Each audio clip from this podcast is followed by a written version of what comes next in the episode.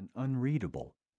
My perplexity is overridden, however, by the sudden entering of another vision, and then yet another, and they are confusing as well. In them, I witness personal struggles, both mentally and physically, through the fast moving turn of events being shown. There is no reasoning behind what I am seeing, and somehow I know I cannot alter what is to happen. One vision is not pleasant, and it terrifies me. I am fighting in battle against a figure of resolute evil with unusual powers and abilities near impossible to protect myself from.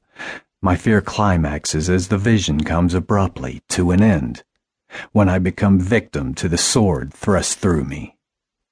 The visions are gone and yet leave their enlightening, albeit confusing images deep within my thoughts.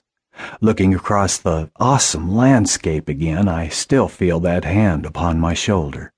Apprehension immediately enfolds me as I notice a figure begin to step from behind. Suddenly, I am standing in my own front yard, gazing out over a familiar lake with my senses reeling from what just happened. My travels have taken me to wondrous places, and I have seen many that would boggle the imaginations of even the most talented writers of fiction. Yet, I wonder to myself, I have never seen life, at least not life as I know it. The thought brought realization that I had not, in any of my marvelous travels, ever witnessed familiar beings. Life forms I had seen, but not beings to interact with. This time was different, though. There was that hand.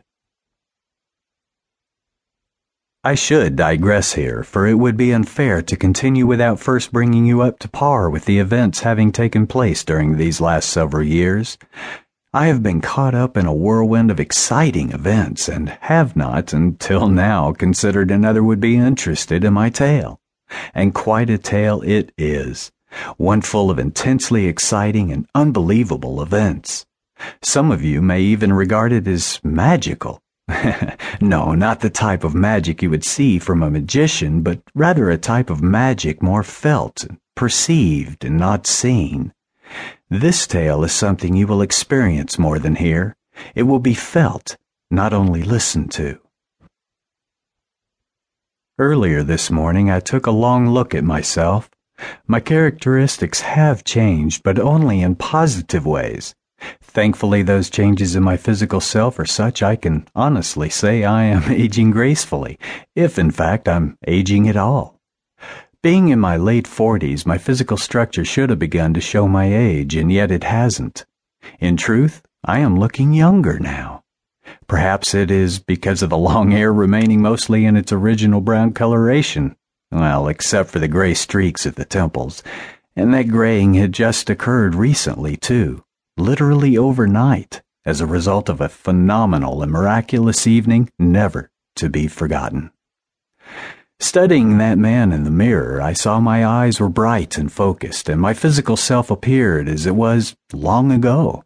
The face looking back was nearly free of wrinkles and lines, other than the few that should be there to define its character, basically appearing as it did as in its prime. Yet it now carries a new look, one bearing acute awareness, true knowledge, and the wisdom that goes with it.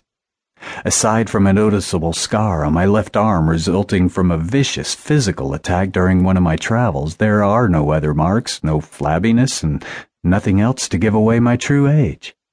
Basically, my six foot frame holds its youthfulness very well, and overall, my physical countenance could not be more pleasing to me.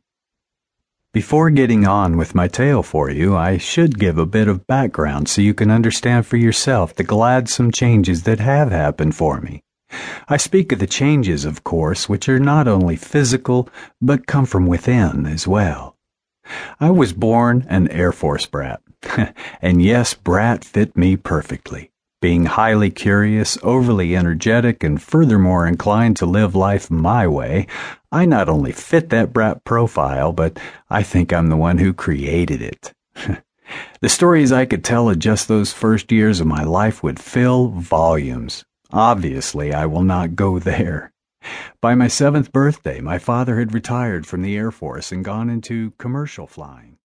We moved to